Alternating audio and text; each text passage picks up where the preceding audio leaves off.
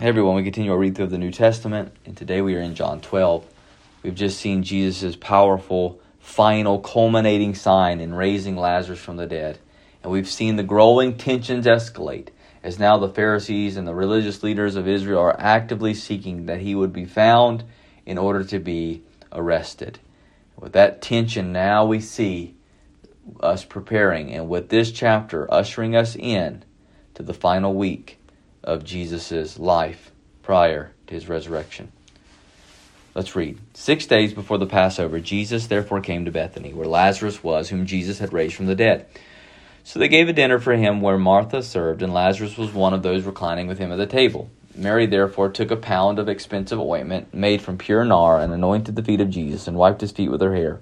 The house was filled with the fragrance of the perfume, but Judas Iscariot, one of the disciples, he who was about to betray him, said, why was this ointment not sold for 300 denarii and given to the poor? He said this not because he cared about the poor, but because he was a thief. And having charge of the money bag, he used to help himself to what was put into it. And Jesus said, Leave her alone, so that she may keep it. For the day of my burial, the poor you always have with you, but you do not always have me. When the large crowd of the Jews learned that Jesus was there, they came not only on account of him who also to see but also to see Lazarus, whom he had raised from the dead. So the chief priests made plans to put Lazarus to death as well, because on account of him many of the Jews were going away and believing Jesus. So let's stop there. So here we have the anointing of Jesus prior to his triumphal entry.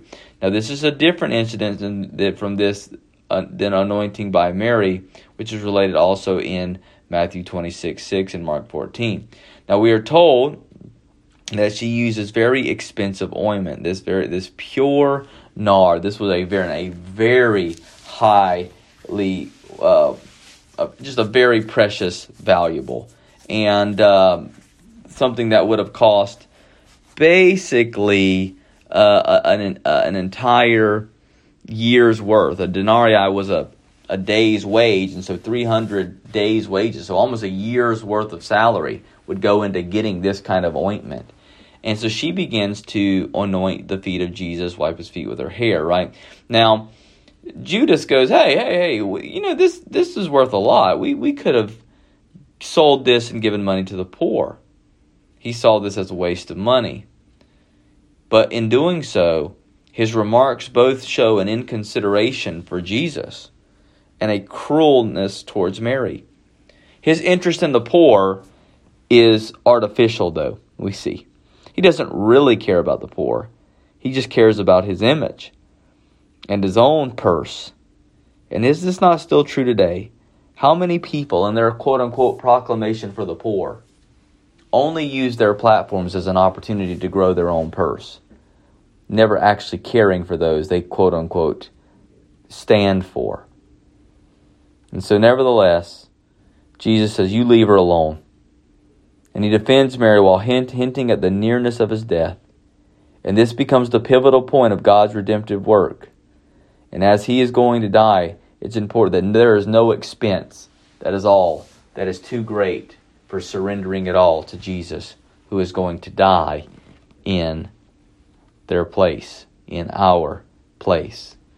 He will make it clear, I will not always be with you. Yes, there will always be poverty will always be in a fallen world. And together with the responsibilities of ministering the poor as an expression of God's love, we should take we should help them. Nevertheless, the opportunity of being present with Jesus and serving him during his time on earth would not be repeated. It never happened again. And so this is something that is far more of priority than anything Judas is trying to hint at. Now, many crowds start to follow him, we see, and instead of recognizing God's hand in Lazarus' resurrection, we see the chief priest once again starting to make plans to put Lazarus to death also, right? So not only want to kill Jesus, they want to kill Lazarus again. Think about the hardness of heart there. Lazarus has been raised from the dead, and the only thing they want to do is kill him again. That ought to tell you how hard how hardened the hearts of these sinful men have become, which will be declared fully by the time this week comes to an end when they put Jesus to death. Verse 12, we see the powerful triumphal entry, this Palm Sunday that ushers in the Holy Week. The next day, the large crowd that had come to the, the feast heard that Jesus was coming to Jerusalem. So they took branches of palm trees and went out to meet him, crying, Hosanna, blessed is he who comes in the name of the Lord, even the King of Israel. And Jesus found a young donkey and said on it, just as it is written, Fear not, O daughter of Zion, behold, your king is coming, sitting on a donkey's colt. His disciples did not understand these things at first, but when Jesus was glorified, then they remembered that these things had been written about him and had been done to him. The crowd that had been with him when he called Lazarus out of the tomb and raised him from the dead continued to bear witness.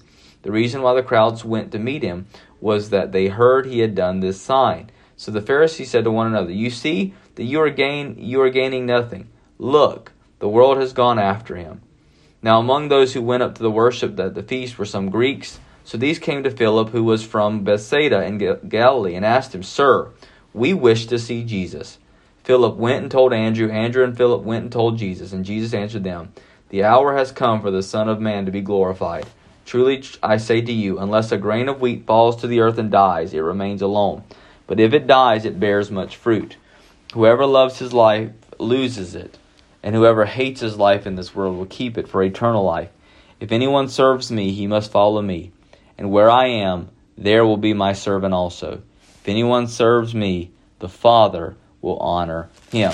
So here we see this picture of the triumphal entry, right, where the, the people grab the palm branches and shout to him, Hosanna, right? This salutation was borrowed from Psalm 118, which was an added reference to the King of Israel. It was a psalm of victory where the people would, in, in triumphant procession, follow the king who is coming in to declare or who has already established victory to sing him praises uh, for his conquest, for his victory on their behalf. Now Jesus goes and he gets on a young donkey, right, sits on it, and does this in order to fulfill to fulfill Zechariah 9 9, a prophecy which is also noted in Matthew's uh, version of the gospel here. And it was understood later on, we're told, after Jesus had been glorified, that is, after he was resurrected by the disciples, as they fully understood then what it was that Christ was doing in all of these actions, is that he was actually fulfilling Scripture every step of the way, when in the midst of the time they couldn't see it. And, and isn't that so true, though? How often Jesus acts in our life and we miss the bigger picture until later on hindsight causes us to either find it in God's Word or just do another event or just realize how incredible the things Jesus were doing actually was in the meantime. And that's a, a picture of his glory there when we look back and we see the glorious realities that Jesus did, or we, we see a nugget in Scripture that connects with him that we've never seen before, that demonstrates just how amazing uh, and, and how perfect he was in faithfully fulfilling everything required in order that we might be saved. Now we see here that there are some Greeks who seek Jesus. And this is a very ironic footnote to the statement of the Pharisees back in verse 19, right? You, that the, you, you see that you are gaining nothing. Look, the whole world's gone after him, right? These Greeks were probably not Jews of the dispersion, um, but rather they were probably proselytes, Jewish proselytes or Gentile God-fearers who participated in synagogue worship but did not undergo circumcision and full reception into the Jewish religion. And I love what they say to Philip Sir, we wish to see Jesus. And if you're a pastor or minister who listens to this or someone who teaches Sunday school or does evangelism, at the end of the day, that's what people are there for. People need Jesus. They don't need you. You don't need to be special, wonderful, over the top, anything like that. Give them Jesus. Sir, we wish to see Jesus. And Andrew and Philip brought Jesus to them. And that's what we do when we teach the Word. We bring Jesus to them through the Word. And he says something fascinating about the reality that his hour has come. In contrast to earlier statements that his time had not yet come, this is the first of a number of statements that Christ's death and resurrection are now at hand. The cross and the burial themselves are described elsewhere as his humiliation. And this humiliation is the way by which Christ the mediator, following a day, following the days of his resurrection, must enter the glory of his ascension to the Father's hand. And he gives this little parable regarding a grain of wheat. He uses the growth of wheat from a seed as an explanation of his own worth. His death in a certain time and place will open the doors of salvation for people of every age and nation. Right? And, and he lays on this beautiful principle for his disciples to follow. Whoever loves his life, those who are absorbed by the interest of life on earth, will encounter ruin. They'll lose it, right? While those who are detached from worldly interests, those who hate their lives in this world, will through Christ's work attain it to eternal life. It is in the service of Christ and in union with Him that the truth of this statement is fully experienced. Jesus makes clear, though, now that it is His time where He must be lifted up. Yet, in the midst of that, the, the, the anguish upon His human nature and the pain that will come especially as he will have to drink the cup of the Father's wrath for those whom he dies for, begins to fully be felt. Verse 27 Now is my soul troubled, and what shall I say? Father, save me from this hour? But for this purpose I have come to this hour. Father, glorify your name. Then a voice came from, uh, from heaven I have glorified it, and I will glorify it again. The crowd that stood there and heard it and said that, that it had thundered. Others said, An angel has spoken to him. Jesus answered, The voice has come for your sake not mine. Now is the judgment of the world. Now will the ruler of this world be cast will will be cast out. And I and I when I am lifted up from the earth will draw all people to myself. He said this to show by what kind of death he was going to die. So the crowd answered him, We have heard from the law that Christ remains forever. How can you say that the Son of Man must be lifted up? Who is the Son of Man? So Jesus said to them, The light is among you for a little while longer. Walk while you have the light, lest darkness overtake you. The one who walks in the darkness does not know where he is going. While you have the light, believe in the light, so that you may become sons of light. When Jesus had said these things, he departed and, and hid himself from them. Though he had done so many signs before them, they still did not believe in him, so that the word of God spoken by the prophet Isaiah might be fulfilled. Lord, who has believed what he had heard from us, and to whom has the arm of the Lord been revealed? Therefore they could not believe, for again Isaiah said, he has blinded their eyes and hardened their hearts, lest they see with their eyes and understand with their hearts, and turn, and I would heal them. Isaiah said these things because he saw his glory and spoke of him. Nevertheless, many, even the authorities, believed in him. But for fear of the Pharisees, they did not confess it, so that they would not be put out of the synagogue. For they love the glory that comes from man more than the glory that comes from God. Stop right there for now. All right. So Jesus talks about the troubled nature of his soul, and nevertheless, he's basically like, but this is the purpose I've come for. This is exactly the reason that I've come for.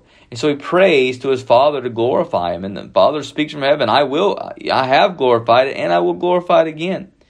Now, in three places of the Gospels, the Father speaks directly at his baptism, at his transfiguration, and here and for the in all of this we see is for the benefit of the disciples. The Father places his seal approval upon everything that Jesus is doing. Now the crowd heard it and they are really shocked by what it is that they have heard. I love that it is compared to thunder and such a powerful statement and connected with so many other important New Testament passages. And Jesus says, Now this is the judgment of the world, right?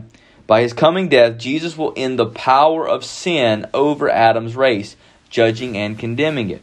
And he, the ruler of the world, will be cast out. That is, Satan has power, in fact, not by right. When God destroys Satan's power, he is not violating his rights or breaking any agreement made with him. He can punish Satan however he chooses and pleases. And he is just in doing so. Right? He then goes on to say, if he'll be lifted up, he'll draw all people to himself. As mediator, he will be lifted up, not only on the cross by which he will die, but in the ascension to the right hand of the throne, where he will mediate his people day and night. And he, this will draw all people, namely, that it's not just Jews that Christ will save. He will save a multitude of people from every tribe, tongue, and nation. The cross exerts a universal attraction, and people of all na- nationalities, Gentiles as well as Jews, will be saved through it. Praise be to God. that He has drawn the nations to himself through the cross of Calvary. They understood this to be a reference to the hanging up of the crucifixion on the basis of scriptures. Psalm 89 especially. But they could not they could not reconcile Christ's death because the Messiah is supposed to reign forever. So so how is it that he's going to die? They, they, they can't grasp that. And from this point, many begin to reject him because of those realities. They, they don't understand. And that all of this is merely happening, this unbelief has a purpose of revealing two things that the prophet Isaiah had spoken of regarding the unbelief of the people. Jesus' earthly ministry was a fulfillment of Isaiah's prophecy, which was largely one of judgment upon unbelieving Israel. His promise, his pronouncement that the judgment had been announced and come, is showing that really, in many ways, everything that they had been prepared for, they still rejected. They're still not believing. The nature of their sin is being exposed right before their eyes. He says Isaiah spoke these things because he saw the glory and spoke of them. Nevertheless, many even of the authorities believed in him, but of the Pharisees, the Pharisees they did not confess it, so that they would not be put out of the synagogue. Here they feared men. Right? They believed him, but because of the threat of excommunication or removal from the synagogue, they just stay on, even though they know what is true. This is a great attack on integrity. When you know something is true and yet you reject it out of fear fear of what men might say, fear of losing your status or job. You simply shroud in the reality of, of letting your fear overcome what is true. That is a great horror and wicked thing to do, to know what is true and to remain in silence out of fear of what men can do to you, as opposed to He who can judge both body and soul and put both to eternal death. Verse 44 And Jesus cried out and said, Whoever believes in me believes not in me, but in him who sent me. And whoever sees in me sees him who sent me. I've come into the world as light, so that whoever believes may not reign, remain in darkness. If anyone hears my words and does not keep them, I do not judge him. For I did not come to judge the world, but to save the world. The one who rejects me and does not receive my words has a judge. The words that I have spoken will judge him on the last day. For I will not I will have not spoken on my own authority but the Father who sent me has given himself and has given himself has himself given me a commandment what to say and what to speak. And I know that his command, commandments are, is eternal life. What I say therefore, I say as the Father that the Father has told me. The one the word Lord So here we go, right? We've got this fascinating situation here where now Jesus once again makes kind of this final thrust to the world. Everyone who believes in me will have eternal life. They will follow my Father. Their light will pierce their darkness. They will know the fullness and the goodness of God. But everyone who doesn't stands judged. They stand condemned. The close relationship of Jesus with the Father is stressed in three, three respects here. To believe in Christ is to believe the Father. To see Christ is to see the Father, and to hear Christ is to hear the Father. On the other hand, rejection of Christ and his words is also rejection of the Father and his words. So if you don't if you won't have Christ, you can't have the Father. If you won't have the Son, you won't have the Father. And that's a that's clear. So anyone who wants to undermine Christ but still have a love, compassion, commitment to God the Father will find themselves utterly on the outside because there's only one way through the God the Father, and that is through faith in Jesus Christ. He alone could save us. He alone could bring us through glory. Because of his faithfulness and the reality that even when it was sorrowful and tough, he persevered faithful to the end, going to the cross to die for sinners like you and me. Oh, what a Savior. Isn't he wonderful? And we will see each day throughout John how little by little he gets closer to the cross and through it closer to the crown. God bless.